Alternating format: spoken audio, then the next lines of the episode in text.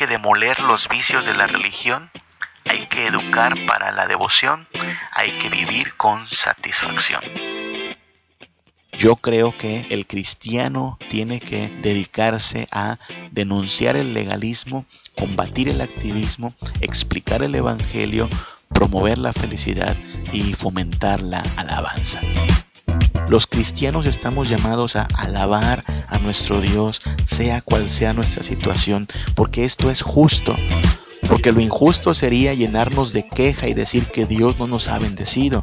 Lo injusto sería echarnos flores a nosotros mismos diciendo, mira Dios, qué buen cristiano soy, mira cómo cumplo tu palabra, mira qué bien me porto. Eso sería lo mismo que hicieron los fariseos en el pasado a causa de su legalismo. Eso es injusto. Caer en vanagloria es injusto, caer en la queja y la amargura es injusto. Lo que es justo es reconocer que el Señor nuestro Dios es bueno, es grande, es misericordioso y nos ha llenado de toda su gracia y de bendiciones en abundancia.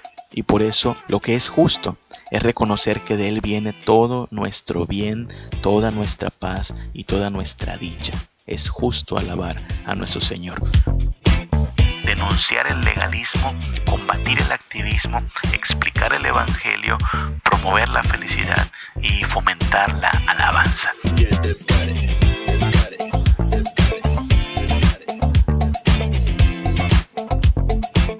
Que el Señor te bendiga, bienvenido seas al podcast Una vida reformada y bienvenido seas a este programa especial que es el episodio número 70 de nuestro podcast.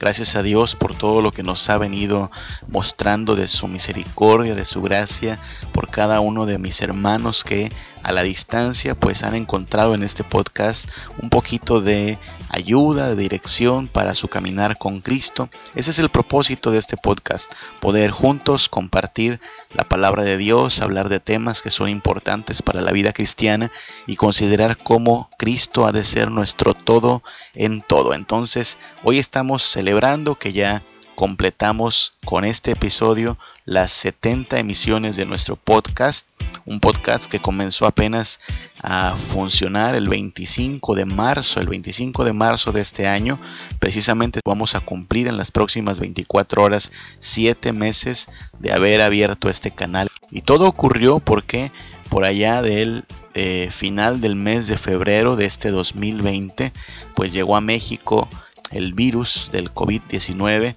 y empezaron a presentarse los primeros casos para allá del 13 de marzo en el estado de Yucatán.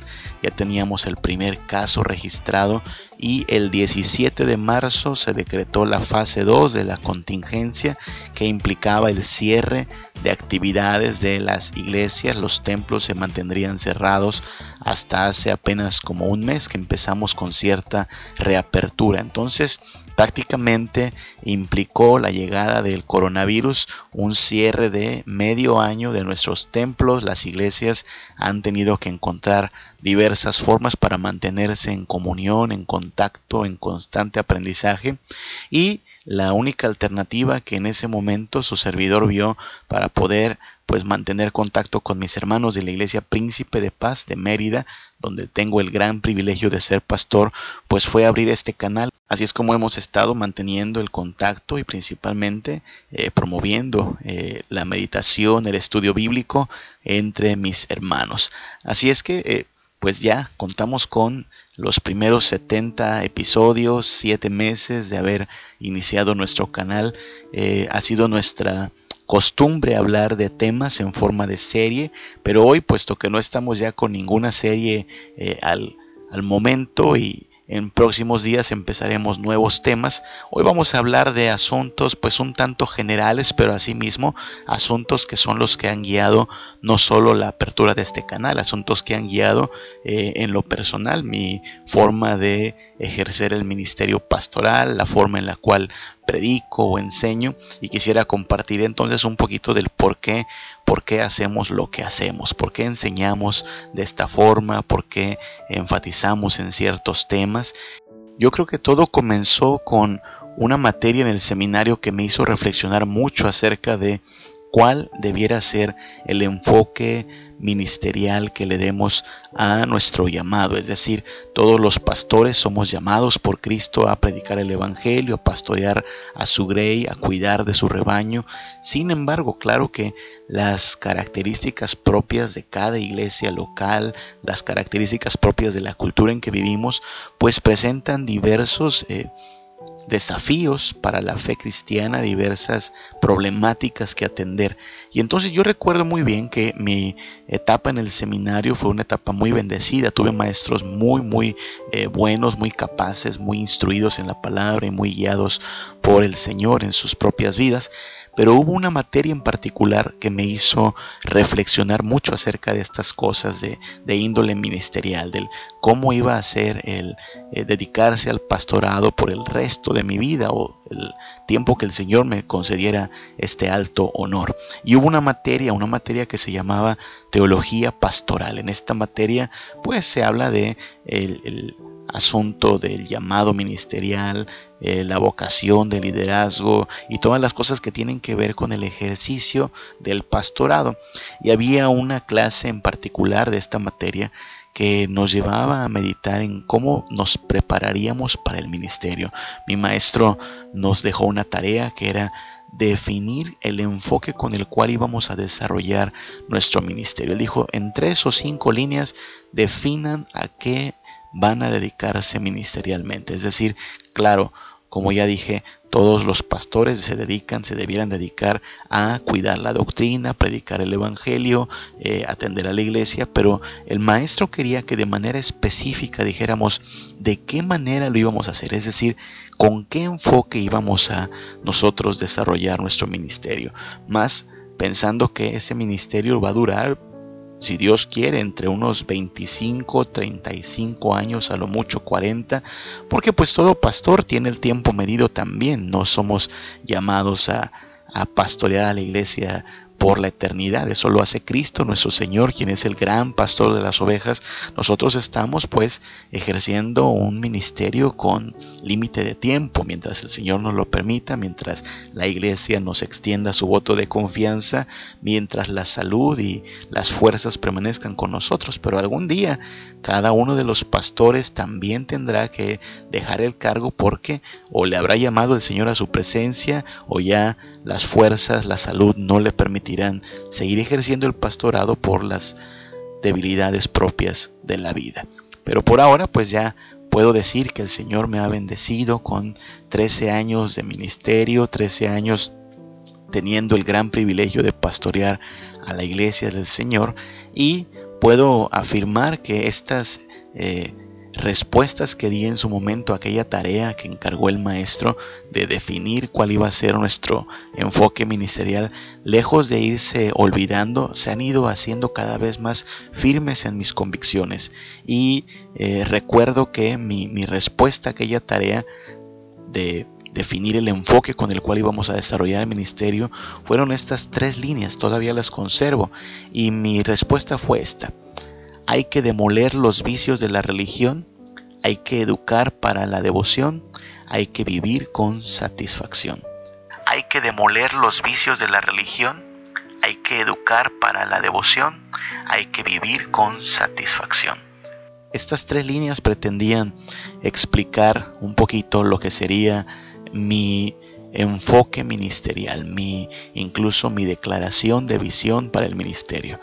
Y pues de estas tres líneas parten cinco asuntos de los cuales quisiera hablar en este programa número 70, un poquito para compartir precisamente lo que yo creo que debe ser la, prioridad en el ministerio, lo que yo creo que debe ser eh, el enfoque con el cual miremos a la iglesia, especialmente en la época en la cual nos ha tocado vivir. Y por supuesto, todo esto es perfectible, todo esto es debatible también, pero después de 13 años de tener el privilegio de pastorear en una iglesia, estas convicciones, lejos de irse haciendo más flexibles, se han afirmado cada vez más en mi corazón. Hay que demoler los vicios de la religión, hay que educar para la devoción, hay que vivir o hay que aprender a vivir con satisfacción. Todo esto, por supuesto, centrado en Cristo. Estamos hablando de la iglesia cristiana. Entonces, de estas tres líneas quisiera hablar de cinco temas, cinco temas que creo que eh, son pertinentes para la iglesia en este día, que son pertinentes para todo aquel que quiera ser cristiano en estos tiempos. No que vaya cambiando el concepto de cristianismo, no, pero las culturas cambian, los tiempos cambian y van presentándonos desafíos muy, muy particulares para vivir como hijos de Dios, como creyentes en Cristo Jesús. A eso me refiero con qué es lo que un cristiano debiera enfocar en esta época en que nos tocó vivir. ¿A qué le debemos apuntar? Entonces, hay, hay cinco temas, voy a enumerarlos rápidamente. Yo creo que el, el cristiano, el creyente en Jesucristo, tiene que dedicarse a denunciar el legalismo, combatir el activismo, explicar el Evangelio, promover la felicidad y fomentar la alabanza. Y creo que esto es importante no solo para el cristiano en lo individual, sino para la iglesia de Cristo. Creo que toda iglesia local debiera estar enfocada en estos asuntos, que son asuntos que soy consciente de que van incluso contra la corriente de la misma iglesia. Tú sabes, la iglesia tiene ya por lo general su, su, forma de hacer las cosas, su visión de lo que llama ministerio. Incluso podemos ver que en la iglesia hay ciertas tendencias. De pronto se pone de moda eh, este tipo de actividades, de pronto se ponen de moda este, esta forma de hacer ministerio.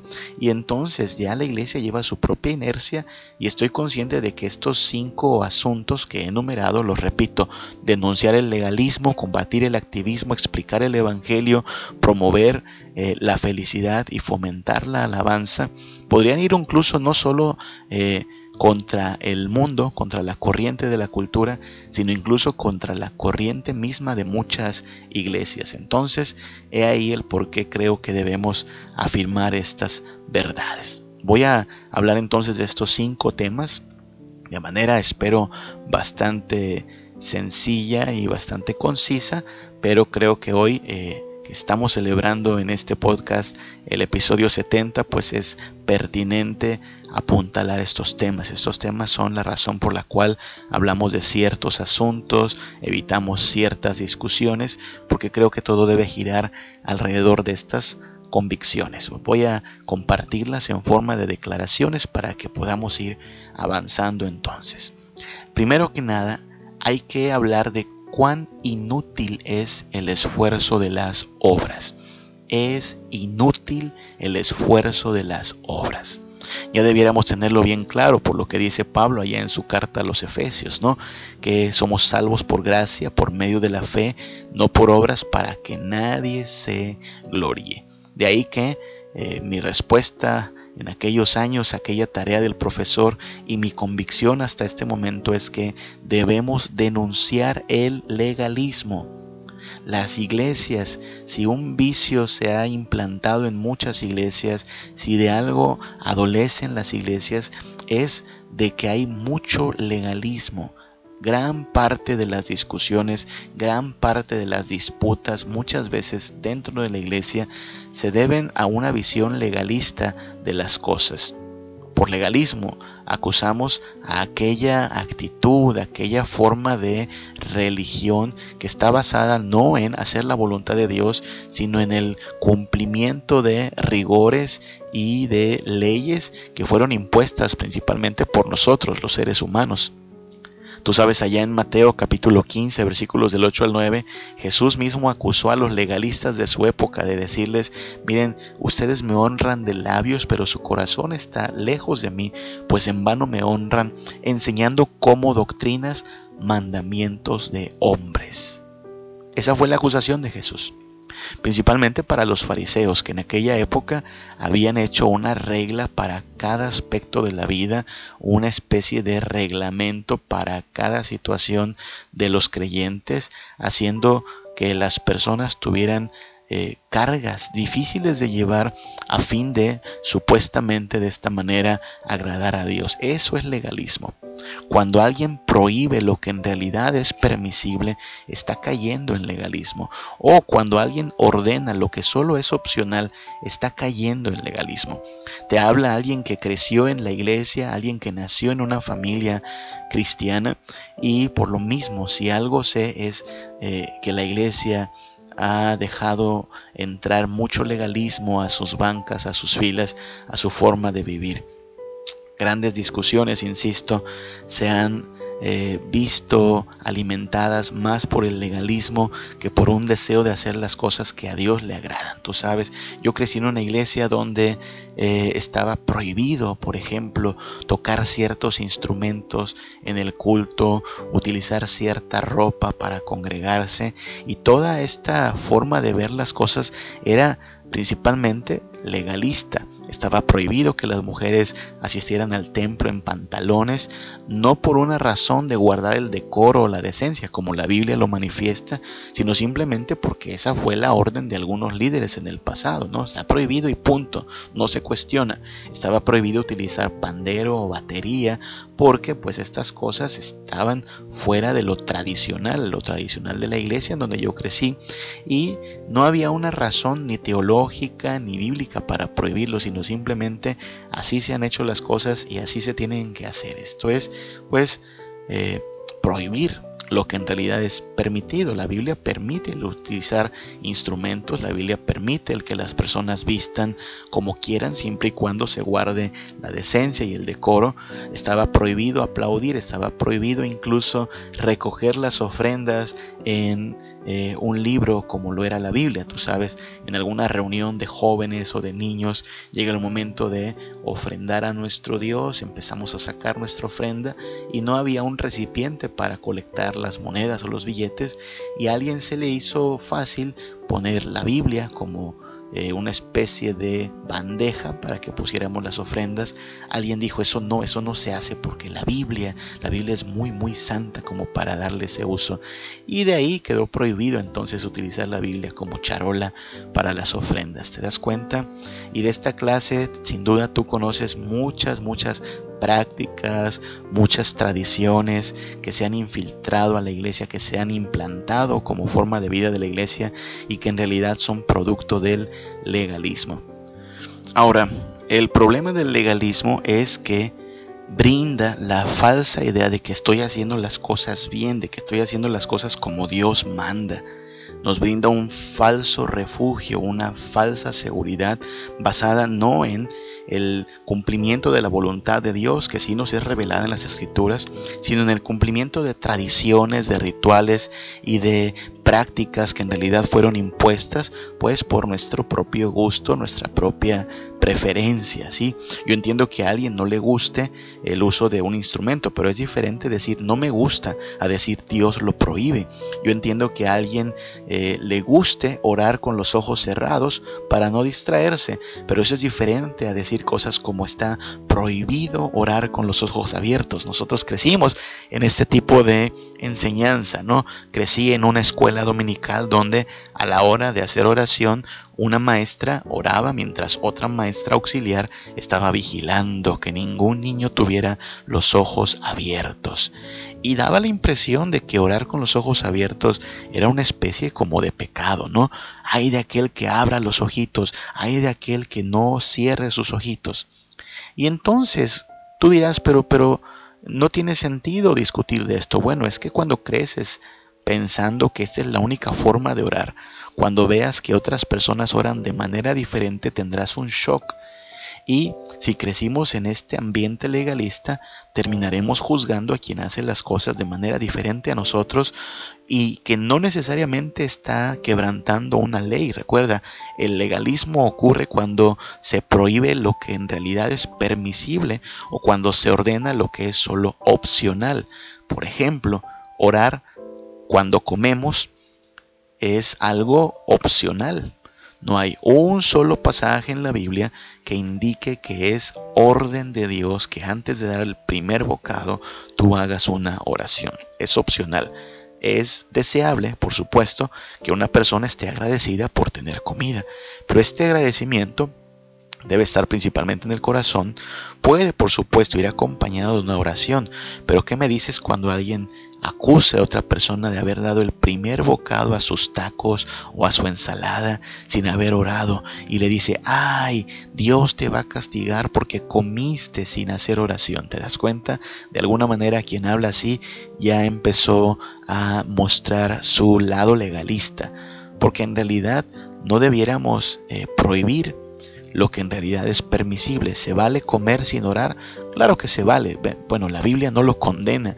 La Biblia incluso no dice cuándo debes orar. ¿Qué tal si una persona comienza a comer y come con gratitud de corazón y deja la oración para el final? No habría motivo para juzgarlo y decir, ah, no, la oración tiene que ir al principio de la comida y no al final. No. Y tampoco debiera ordenarse lo que es solo opcional. Supongamos, por ejemplo, que alguien sale con que debe orarse solamente con los ojos cerrados. Bueno, esa es una opción. Si a ti te ayuda a cerrar los ojos para no distraerte, para enfocarte, es una opción, pero no hay una sola orden en la Biblia que diga que debes cerrar los ojos. A eso me refiero con el legalismo. A veces se han infiltrado en la iglesia tantas prácticas, tantas costumbres, tantas tradiciones que defendemos como cristianos de hueso colorado, que defendemos como si de ellas dependiera la salvación misma y no, creo que hay cosas más importantes en las cuales debemos centrarnos. Entonces debemos denunciar el legalismo porque es inútil el esfuerzo de las obras. Si vamos a entrar al reino de los cielos, no será por haber orado con los ojos cerrados o orado antes de comer, no será por haber asistido al templo con falda en vez de pantalón las hermanas, no será por haber utilizado piano, órgano o violines en vez de batería, teclado y pandero, no será por méritos humanos, sino solo por la mediación y gracia de Jesucristo. Pensemos en eso entonces y veamos cómo pues una vida reformada requiere eso, de que nos deshagamos del legalismo como iglesia y como cristianos. No solo hay que deshacernos del legalismo, hay que combatir el activismo. Y hay que combatir el activismo porque es engañoso el activismo religioso. Es engañoso. Y cuando digo el activismo religioso me refiero a esta tendencia de las iglesias a centralizar lo que llaman ministerio en toda la serie de actividades que montan y desarrollan para mantener pues interesados o conectados a sus feligreses. Tú sabes a lo que me refiero. Hablo de campamentos, congresos, conferencias, grupos de estudio, grupos pequeños, células, eh, actividades por aquí, por allá. Ya ni hablemos de festejos, ¿no? Día del amor y la amistad, día del niño, día de la familia, día del padre, día de la madre, día de la primavera, día de la independencia, día de la Biblia, día de la reforma. No estoy diciendo que no me gusten las fiestas, pero pareciera que de pronto muchas iglesias están más enfocadas en llenar el calendario de actividades que en realmente afirmar sus convicciones en el Evangelio.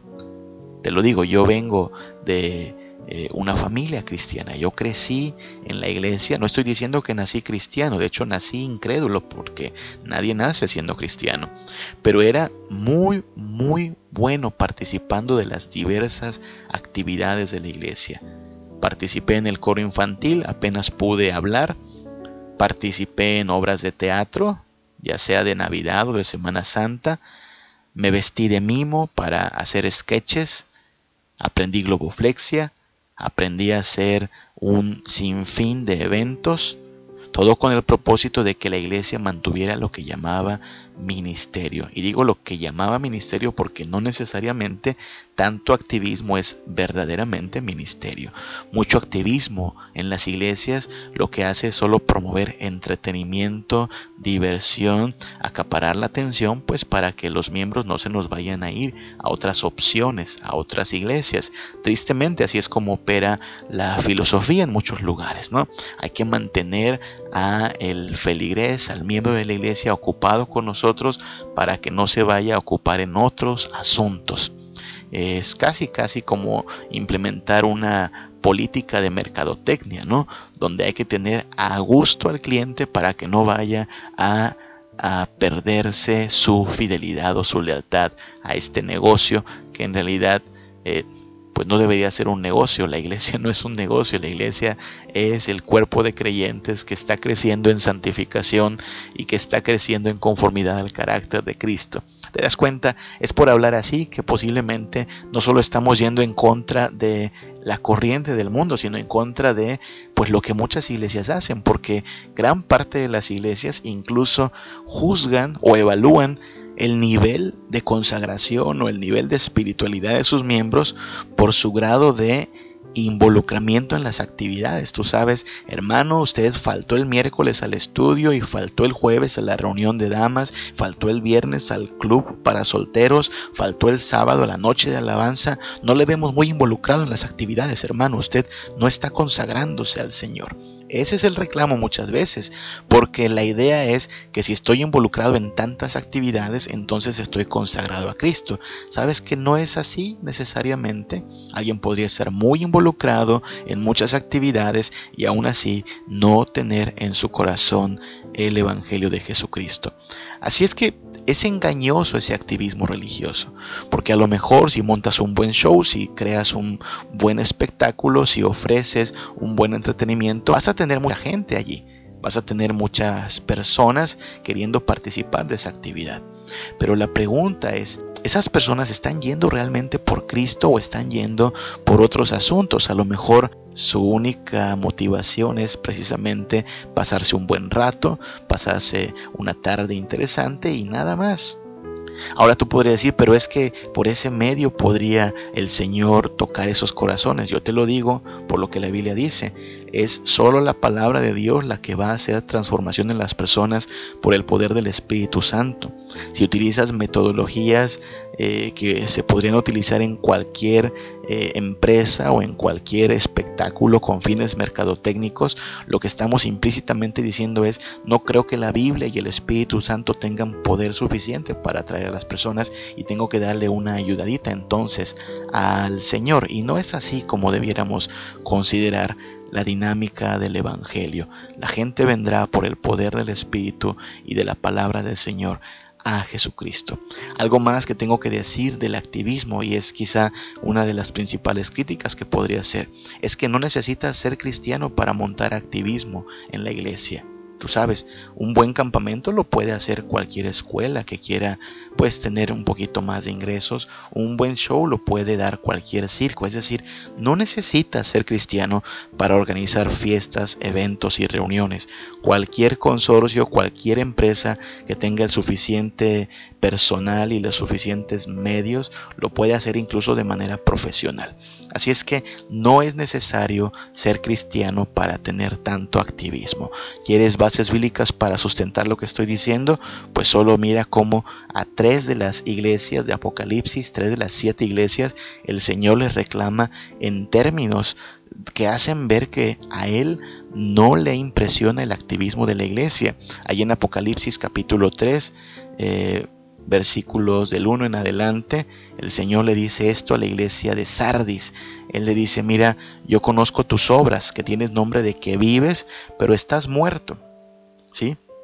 En apariencia la iglesia de Sardis estaba viva y yo me temo que gran parte de las actividades y de eh, los diversos eventos que hoy se llevan a cabo en muchas iglesias, lo que hacen es dar la falsa impresión de que, ah, estamos muy vivos, hay mucha actividad, vaya, tenemos actividades casi cada día de la semana, entonces esta es una iglesia vibrante, vigorosa, que trabaja, que es relevante. No, bueno, puede tener nombre de que vive, pero en realidad a lo mejor puede estar muerta espiritualmente. Allá en Apocalipsis capítulo 2, versículos del 1 al 4, el Señor escribe otra iglesia que es la iglesia de Éfeso.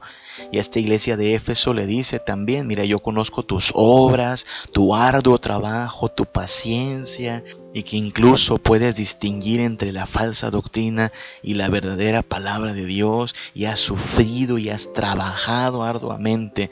Versículo 4 de Apocalipsis 2, pero tengo contra ti que has dejado tu primer amor. ¡Wow! Esta iglesia de Éfeso, tan trabajadora en muchos aspectos, tan eh, involucrada en muchas, muchas metas a cumplir y al mismo tiempo tan, tan olvidada, tan descuidada en hacer de Cristo su primer amor. Yo creo que si es posible que en el primer siglo las iglesias ya habían caído en este tipo de errores, en el siglo XXI muchas iglesias también necesitamos combatir el activismo porque no hace otra cosa más que brindarnos un engaño, un parámetro engañoso para medir si vamos bien o si no vamos tan bien. Los números, la asistencia a los eventos, los me gusta en las fotografías no son un buen parámetro para decir que la iglesia está viva o que la iglesia se mantiene agradable a Cristo Jesús. A una iglesia más, a la última de las siete iglesias, le es dada allá en Apocalipsis una dura reprensión y es la iglesia de la Odisea, ¿no? Que se mira a sí mismo y dice, no, yo estoy muy bien yo soy rico, me he enriquecido, de ninguna cosa tengo necesidad. Y el Señor le dice algo así como, no te das cuenta, estás ciega como iglesia, eres un miserable, eres pobre, estás desnuda, no eres ni fría ni caliente en realidad, eres tibia. Yo me temo que gran parte del problema del activismo es que nos ciega a nuestra verdadera necesidad de Cristo, nos ciega ante nuestra verdadera incompetencia y por la cual necesitamos la sola gracia del Señor. No somos teatros, no somos eh, empresas patrocinadoras de entretenimiento. Somos la iglesia que está llamada a ser santa y que está llamada a vivir en conformidad al carácter de Cristo. Entonces, este es el motivo por el cual es importante deshacernos del activismo. Yo creo que para poder tener realmente una vida reformada necesitamos vernos como Cristo nos ve y no como nos vemos a nosotros mismos. Es engañoso el activismo religioso y por eso mismo necesitamos despojarnos de él. ¿Qué es urgente? Es urgente evangelizar. Es urgente evangelizar, explicar el Evangelio y no me refiero al evangelismo como una actividad más. Acabamos de decir que el activismo no es la solución. El evangelismo no es una actividad más de la iglesia. El evangelismo es básicamente la tarea de la iglesia, continua, constante, que no ocurre en el templo principalmente, sino en nuestra vida cotidiana.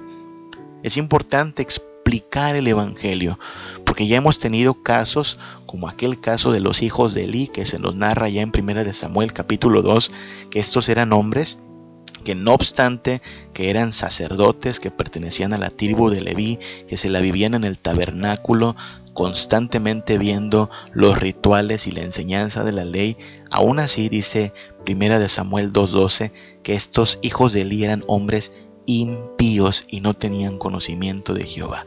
Válgame Dios. Hijos de un sacerdote viviendo en el tabernáculo y aún así las palabras de la Biblia para describirlos son eran impíos y no tenían conocimiento de Jehová. Por esa razón necesitamos explicar el Evangelio a nuestros hijos, a nuestros nietos, a nuestro prójimo. No importa que le veamos que se siente en la banca cada domingo junto a nosotros, no importa que lleve años en la iglesia. Lo que no podemos hacer es dar por sentado que como está involucrado, como es asistente, va a ser cristiano en automático. Tiene que serle explicado el Evangelio. Allá en Hechos capítulo 8, versículos del 30 en adelante, se nos narra acerca de un hombre a quien se encuentra uno de los discípulos de Cristo llamado Felipe. Y este hombre viene en su carreta leyendo un pasaje de las escrituras. Ha sido lo suficientemente diligente como para conseguir una porción de las escrituras. Va leyendo al profeta Isaías, pero se le acerca a Felipe y le pregunta, oye, ¿entiendes lo que lees? Mira, Felipe le pudo haber dejado tranquilo, va leyendo, no lo interrumpo, pero no, se acercó por orden del Espíritu Santo y le pregunta, ¿entiendes lo que lees? Y la respuesta de este hombre llamado eh, de manera anónima, le conocemos solo como el etíope, es ¿cómo voy a poder entender si nadie me enseñare? Y entonces le ruega a Felipe que le explique algunas cosas y Felipe sube y comienza a explicarle. Me encanta cómo la palabra de Dios dice allí en Hechos 8:35 que entonces Felipe, abriendo su boca, comenzando desde la escritura, le anunció el Evangelio de Jesús. Eso necesitamos hacer como iglesia, desde las escrituras, anunciar el Evangelio de Jesús.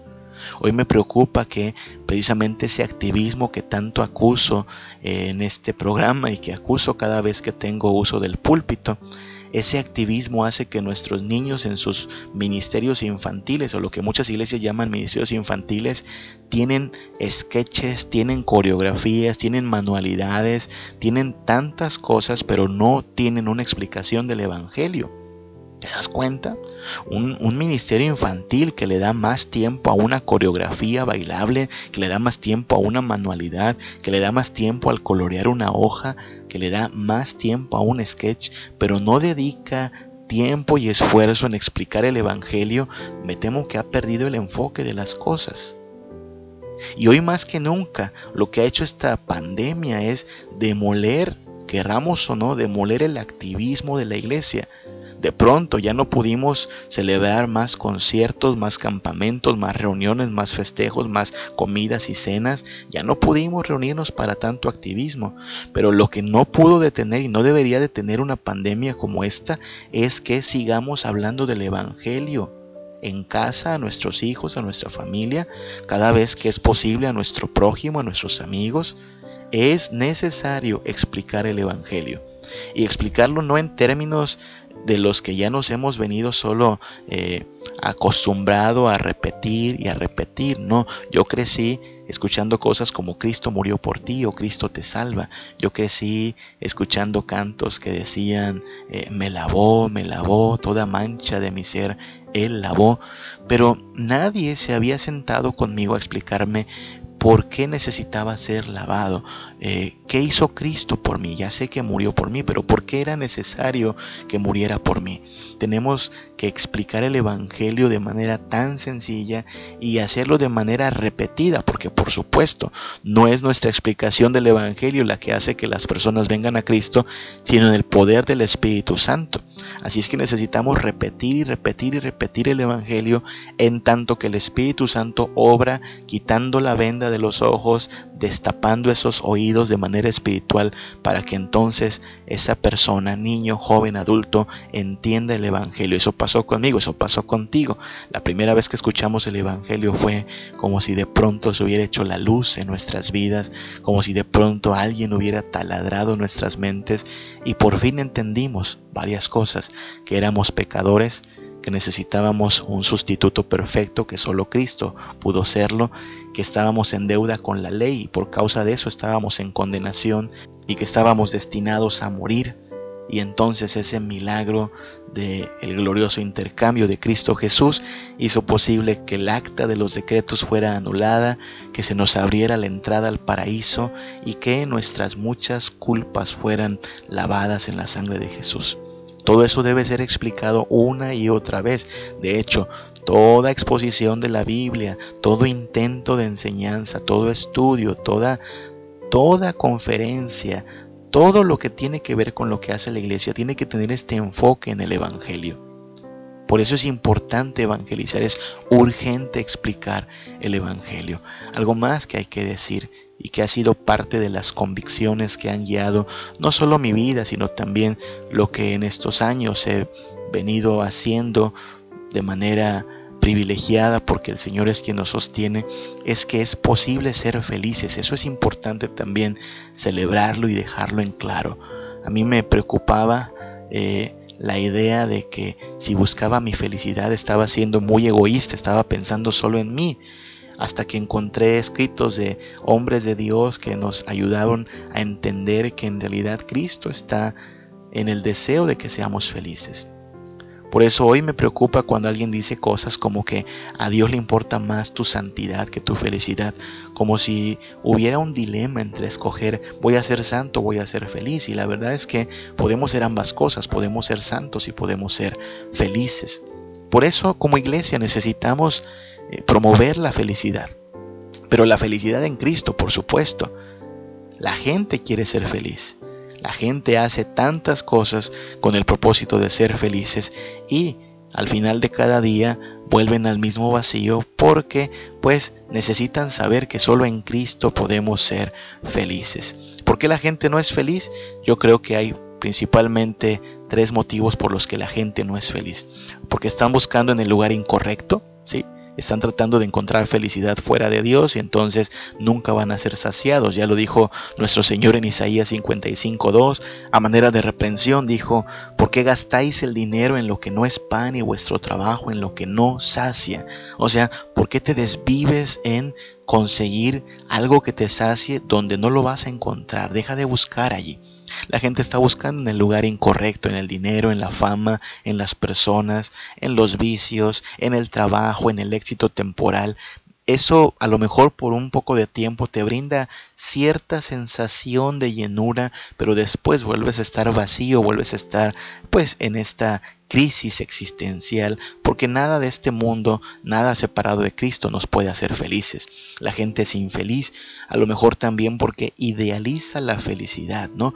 Se imagina que felicidad es la ausencia total de problemas, la ausencia total de necesidades, el día que todo te salga bien, que todos tus planes se cumplan, que toda la gente te ame, ese día vas a ser feliz. Y eso es idealizar la felicidad, es pensar que va a llegar el día perfecto. Y sabes, el día perfecto no existe de este lado de la historia. Cristo nos advirtió que cada día traería su propio mal, que en el mundo tendríamos aflicción. Pero estamos llamados en Cristo a encontrar gozo, felicidad, el gozo y felicidad que vienen del hecho de que ya no vivimos en condenación, de que nos espera un cielo nuevo y una tierra nueva, que hay, sí, un escenario en el cual ya no hay luchas, ya no hay dolor, ya no hay tormento, ya no hay necesidad, pero ese escenario todavía está pendiente en desplegarse ante nosotros, todavía no llegamos a esa parte de la historia. Pero estamos en esta historia mientras donde a pesar de que hay problemas, donde a pesar de que hay dificultades, el Señor nos brinda cada día lo suficiente para vivir en contentamiento. ¿Sí? Dice Pablo en 1 de Timoteo capítulo 6 del 6 al 8 que debiéramos acompañar la vida piadosa de contentamiento. Mira, nada trajimos a este mundo y nada vamos a poder sacar. Así es que teniendo sustento y abrigo deberíamos estar contentos con esto. ¿Sí? A lo mejor no tengo un auto último modelo, pero tengo sustento y abrigo. Ya son motivos para estar contento.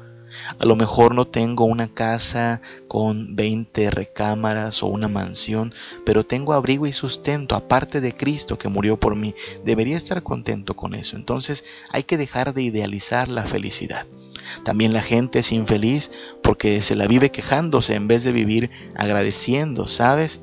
Eso es muy dado en nosotros, la queja. La gente se queja por todo. Se queja porque llueve y se queja porque hace sol. La gente se queja porque es lunes y se queja porque es viernes. La gente se queja de lo que encuentre a su alcance. Y la queja no es otra cosa más que menosprecio de las bendiciones de Dios. Puedes ponerte a contar las cosas que te parecen mal o mejor puedes ponerte a contar las bendiciones de Dios y de esta manera verás que hay más motivos para estar agradecido. Me, viene a la mente lo que pasó allá en Números capítulo 11, el pueblo de Dios teniendo maná todos los días que caía de manera milagrosa, que solo había que recoger para poderlo comer. En vez de eso se pone a llorar por lo que no tiene ay, no tenemos carne, ¿quién diera que tuviésemos para unos taquitos de carne? Y lo que dice Dios en el versículo 20 de números 11 es, menospreciaron a Jehová y lloraron delante de él diciendo, ¿para qué salimos acá de Egipto? Es decir, se pusieron a renegar del plan de Dios, se pusieron a cuestionar a Dios. Prácticamente es como si le hubieran dicho a Dios, tú no sabes hacer las cosas, Dios, no nos tratas como nosotros merecemos ser tratados. Menospreciaron a Dios, se pusieron a llorar. Acá en la península le decimos a esto ser chechón, ser llorón. Es parte de la misma queja estar chechoneando por lo que no tienes en vez de irradiar gozo y gratitud por lo que tienes que el Señor ya te ha dado, que es grandísimo en verdad. Sus misericordias se cuentan por millares, sus bendiciones se cuentan cada día como nuevas y no las merecemos. No somos más que beneficiarios de este Dios bondadoso, misericordioso, paciente. Deberíamos entonces, deberíamos entonces hacerle menos caso a la queja y fomentar más, más la gratitud. Pero de que se puede ser feliz, se puede ser feliz, por supuesto. Cuando encontramos a Cristo, cuando encontramos su salvación, cuando somos perdonados por Él, podemos ser felices. Y la vida reformada consiste en encontrar el verdadero gozo, la verdadera felicidad en Cristo. De esta manera, pues ya no seremos seducidos por la falsa dicha que ofrece el pecado, porque el pecado ofrece dicha, pero una dicha temporal. Comparada esta dicha con el gozo eterno que tenemos en Cristo Jesús, pues viene siendo basura, viene siendo prácticamente como estiércol, que es lo que dice Pablo comparado con Cristo, todo lo que antes era para mi ganancia no es más que estiércol, no es más que basura. Para eso entonces debemos ahora más que nunca afirmar nuestras convicciones en Cristo Jesús, porque es inútil el esfuerzo de las obras, porque es engañoso el activismo religioso, tenemos que demoler todo ese activismo, todo ese legalismo que tanto daño le ha causado a la iglesia. Es urgente evangelizar, explicarnos el Evangelio y aun si ya lo entendimos, si ya alguna vez lo hemos creído, avivar nuestra fe, mantener nuestras convicciones firmes en este Evangelio que es el que nos puede salvar, que nos presenta a Cristo como el único mediador, el único salvador. Es posible ser felices, eso es lo que debemos celebrar, que Cristo Jesús no viene para hacernos la vida miserable ni para quitarle lo bueno a la vida, ni tampoco para hacernos infelices, sino todo lo contrario. Cristo Jesús aparece en la historia para que nuestro gozo sea completo, para que por fin tengamos algo que nos sacia, algo que nos llena, algo incluso que es tan, tan bueno que hasta valdría la pena morir por ello. Porque no nos pesa perder la vida si a cambio de ello encontramos el gozo en Cristo Jesús. Cuando entendemos todo eso, pues llegamos a la conclusión de que es justo alabar a Cristo. Es justo alabar a Cristo. Y de eso se trata la vida cristiana. Se trata de reconocer la grandeza de nuestro Señor Jesucristo, nuestro Señor del pacto. Por eso creo que la iglesia debe fomentar la alabanza. Una alabanza que en lo comunitario, cuando nos reunimos para alabar juntos como un pueblo al Señor, debe ser una alabanza pues pensada, inteligente. No estamos llamados a repetir como periquitos canciones que no vengan de un corazón que esté apasionado por Cristo. No estamos llamados a practicar rituales que no tengan fundamento en firmes convicciones cristianas, ¿sí? Los cristianos tenemos rituales, claro, el bautismo, la Santa Cena, tenemos tradiciones, pero estas tradiciones y estos rituales deben venir de profundas convicciones bien firmes en Cristo Jesús. Y por eso, cuando tenemos estas convicciones así de firmes y arraigadas, nuestra alabanza será una alabanza sincera, será una adoración como la que Dios demanda, en espíritu y en verdad. Por eso el culto cristiano es una celebración, un homenaje. Mira que llevamos algunos meses en los cuales la iglesia no se pudo congregar para alabar como una sola familia a Cristo. Apenas hace un mes comenzamos a reabrir nuestro templo al culto público en la iglesia Príncipe de Paz y lo que algunos hermanos eh, pudieron decir en algún momento para pues en que nos saludábamos, en que platicábamos, era cuánta falta nos hacía esto, simplemente reunirnos y juntos cantar y alabar a nuestro Señor. Pues claro, porque es que esto es justo, eso es lo que dice la Biblia. Alabemos a nuestro Dios porque esto es justo. ¿Qué quiere decir esto de que es justo? Pues recuerda que justicia es darle a cada quien lo que se merece. Y cuando nosotros le damos alabanza a Dios, no le estamos dando en sí algo que Él no tenga, como si Él careciera de alabanza, no, sino que le estamos dando el reconocimiento que Él merece. Todas las bendiciones, la salvación misma, toda la misericordia, todo lo bueno que tenemos es gracias a Jesucristo, por eso es justo reconocerlo. Alabar a Cristo es reconocer que Él es la fuente de nuestra salvación, de nuestra provisión, de nuestro gozo, de nuestra esperanza. Y por eso es justo alabar al Señor. Y es justo que lo hagamos en espíritu y en verdad. Y ojo, no solo lo hacemos en el culto comunitario, quizá durante seis meses no nos pudimos reunir, pero la alabanza debe ser un asunto de la vida cotidiana. La vida cristiana es una vida de alabanza continua al Señor, incluso en las peores situaciones. Solo recuerda que Job allá en Job capítulo 1 versículo 20, el día que recibe las peores noticias de su vida, ese día se postró en tierra y adoró. Solo recuerda a Pablo y a Silas el día que están allá presos en Éfeso, según Hechos 16:25, después de que han sido torturados. Ellos lo que hacen aquella noche es cantar himnos a Dios y los presos los oían. Es decir, los cristianos estamos llamados a alabar a nuestro Dios, sea cual sea nuestra situación, porque esto es justo. Porque lo injusto sería llenarnos de queja y decir que Dios no nos ha bendecido.